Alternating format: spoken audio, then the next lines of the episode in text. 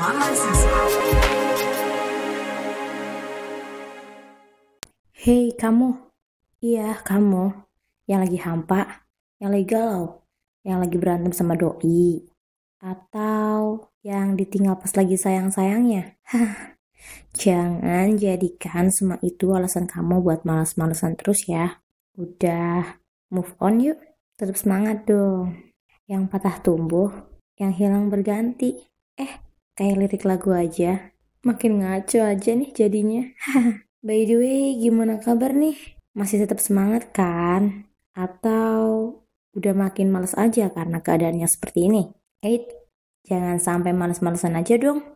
Ayo bangkit. Ya kali, mau tidur, makan, nonton, rebahan, gitu aja terus siklusnya. Serius nih, mau gak bosen? Apalagi yang cuma scroll sosial media, lihat teman-teman udah pada sukses. Terus kamu cuma jadi penonton dan ngebanding-bandingin sama diri sendiri. Hey, stop lakuin hal seperti itu. Coba deh, kamu bangkit, yakin sama diri sendiri, dan mencoba untuk memulai. Ya, memulai untuk hal-hal yang lebih positif dan produktif. Memulai dari diri sendiri, sebuah proses hmm, introspeksi diri, apakah kita sudah baik atau masih jauh dari kata baik. Bila saat ini kondisi kita tidak baik, tanya pada diri sendiri, kenapa?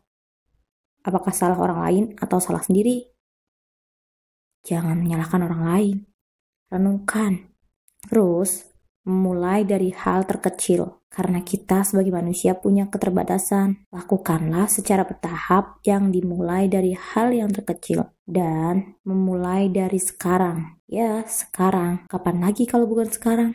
Besok, lusa. Kita nggak tahu perjalanan hidup kita mau sampai mana dan sampai kapan. Jangan berbelit-belit. Jangan menunggu ini dan itu. Perlu kita ketahui, perubahan di luar sana sudah terjadi, bahkan setiap saat semakin bertambah kecepatannya. Kalau sampai perubahan yang terjadi di luar mengalahkan perubahan yang terjadi dalam diri kita, maka kita bisa tertinggal. Ya, kita tertinggal dari mereka-mereka yang sudah sukses. Maka dari itu, mulailah dari sekarang juga. Ya, seorang Kak Asmana dia. Ya, siapa sih yang gak kenal dia seorang penulis yang sudah nggak asing lagi di telinga masyarakat Indonesia karena karya-karyanya memulai dengan jatuh bangkit sampai awal pernah dicela dan dihina, tapi dia tetap semangat. Ya, seorang penulis terkenal pun nggak gampang untuk menjadi sukses. Mereka juga berawal dari memulai. Ya, memulai dari niat untuk menulis, memulai untuk membiasakan diri membaca, dan pokoknya segala sesuatu berawal dari memulai. Terus,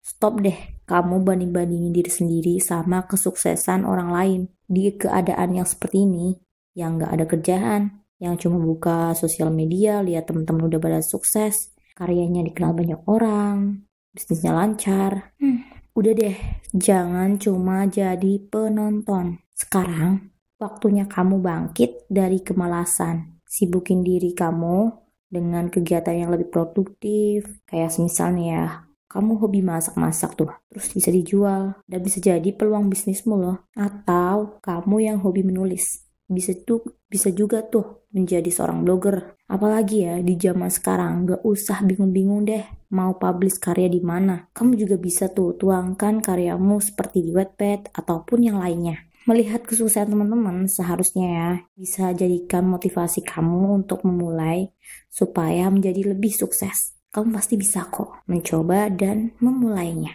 Percaya deh sama diri sendiri, diri kamu sendiri. Terus mencoba dan buktikan bahwa kamu pasti bisa. Oke deh, mungkin itu aja dulu yang bisa Hanifah sharing ya. Thanks buat yang udah dengerin pesan dari Hanifah. Jaga kesehatan, tetap semangat, dan jangan lupa bahagia.